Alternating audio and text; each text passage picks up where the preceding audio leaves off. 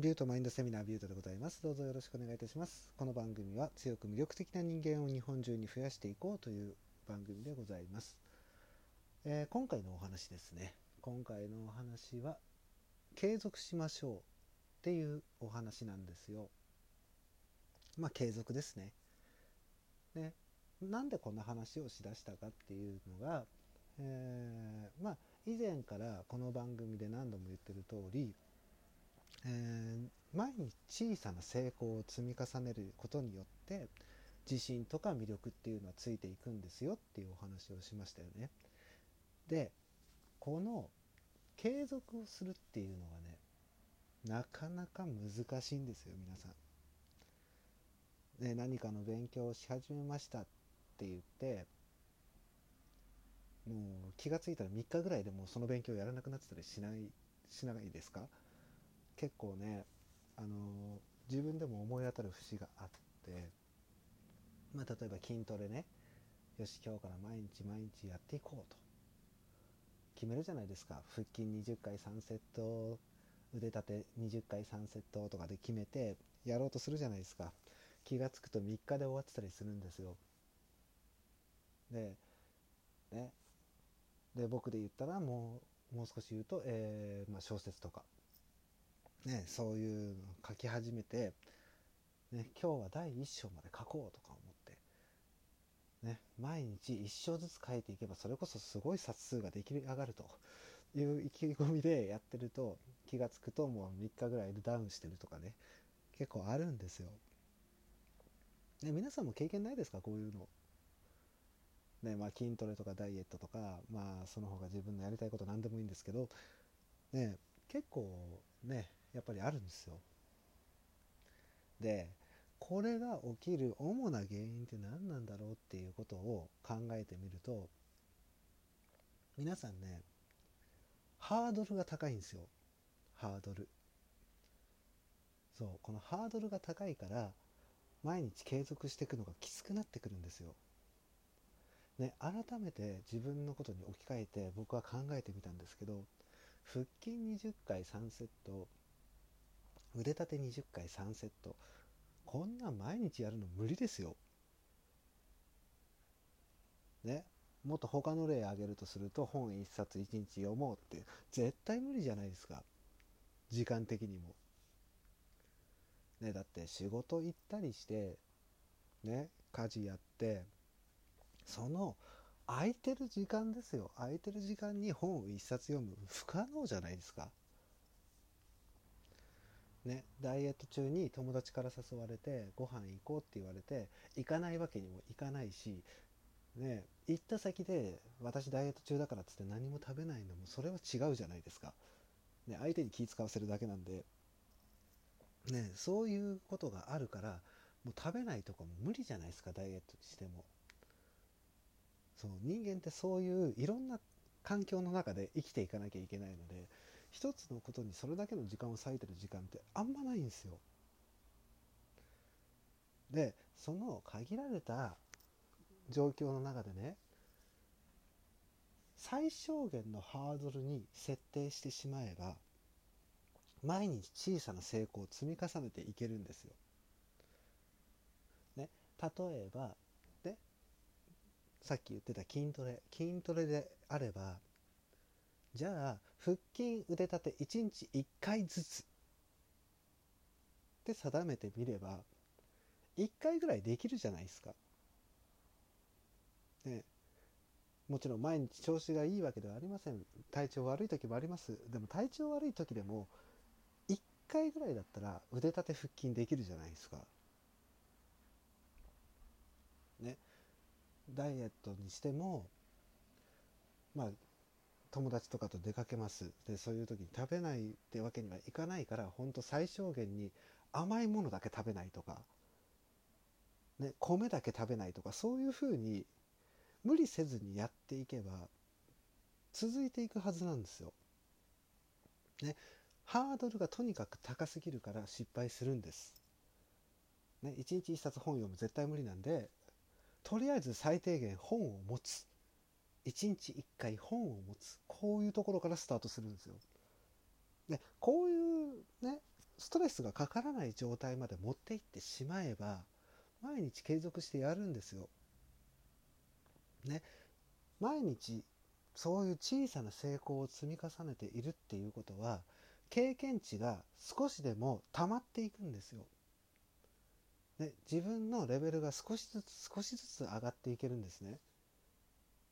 ね僕で言ったら最近あの、まあ、小説書いてるんででその小説書くにしてもね第1章とかが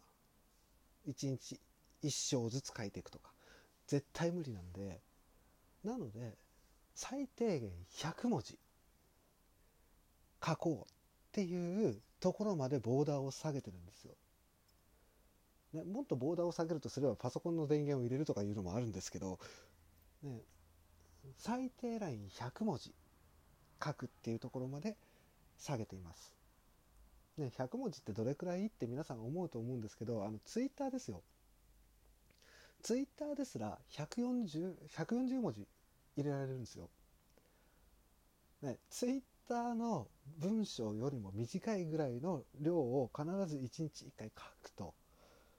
ね、ここまでボーダーを下げれば案外毎日続いていけるんですよ。でしかもやっぱりその書いてる最中に気分が乗ってきたりするじゃないですか。ね、そしたらそこでやればいいんですよ。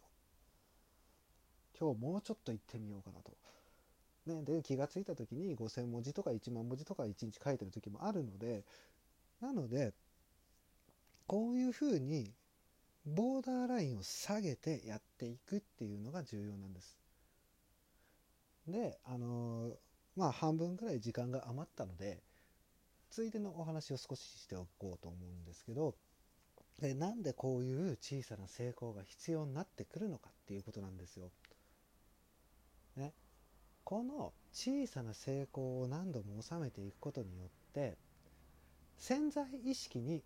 物事を植え込んでいくんですよすり込んでいくんです。以前からお話ししてますけど人間には潜在意識の、えー、潜在意識領域っていうのと潜在意識領域っていうこの2つの領域があるんですね。で潜在意識領域っていうのが、まあ、脳の大体1割以下ですねね潜在意識が9割以上を占めています。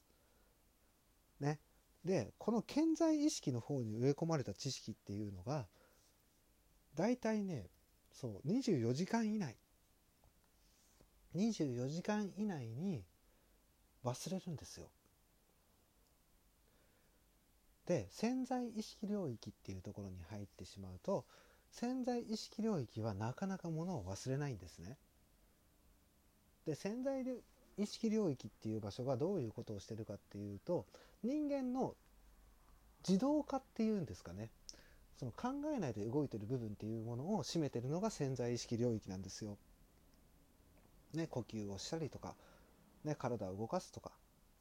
ね、そういう部分を司ってる部分なのででそういうところまで落とし込んでしまえばすり込んでしまえば今度は自動でプットアウトできるようになってくるんですよ。ね。まあ要するに今回のお話で言えば毎日毎日そうやって繰り返してやっていくわけじゃないですか。やってった先にそれを習慣化する癖をつけてくれるんですよ。潜在意識領域まですり込めば。でこの潜在意識領域にすり込んでいくっていう風な考え方をするにはどうしたらいいのかと。ね、これがもう簡単なんですけどもう反復していくしかないんですよ。復習ですね。あの、まあ、学校とかで予習復習大事だよって言われるじゃないですか。ね、それ本当にその通りで人間の頭っていうのは一度知識が顕在意識領域で判断するんですよ全て。ね、その理性を司ってる部分で判断するんです。で、さっきも言った通り、ここが24時間以内に、大体一度覚えたことを忘れますっていう部分なんですよ。で、この潜在意識領域にすり込むのにかかるの、かかるまでの、その期間といいますか、ね、何回繰り返しやったらいいのかっていうのが大体、えー、7回、7回以上同じことをやらないと潜在意識にすり込んでいけないんですよ。ねまあ、以前もどっかで話したと思うんですけど認知的不協和の解消っていうことが行われると、ね、徐々に徐々にそういうふうに体を動かすように脳が作り変えられると。この脳を作り変えるっていう作業がものすごく重要なんでこれをやってってもらいたいなと思ってるんです。でまあその筋トレにしてもそうだし本にしてもそうだし全部7回以上同じ行動をとる。同じ、えー、まあ、例えば 7, 7日間ね1日1回腕立てとかすればもうそれが癖づくわけですよ。この時間にこれやんなきゃって。ね。本で言ったら7回同じ部分を読まなければ頭に入らないんですよ。それがただ読んだだけになってしまうんで。ね、音声にしてもそうですよ。僕のこの配信とかも7回繰り返し聞いてもらってそうすれば潜在意識の中に入りますので、まあ、ビュートがこんなこと言ってたなみたいな風に捉えていただけるようになるので、ね、この反復っていうのを忘れないようにしてほしいなと。7回以上ですよ7回以上ねこれを繰り返しやることによってちょっとずつ自分の潜在意識の方にすり込んでいけるようになってきますので、ね、頑張っていきましょう。ということで今回のお話はここまでにしたいと思います。えー、フォロー、いいね、ネギお願いいたします。それではまた今度、ビュートでした。バイバイ。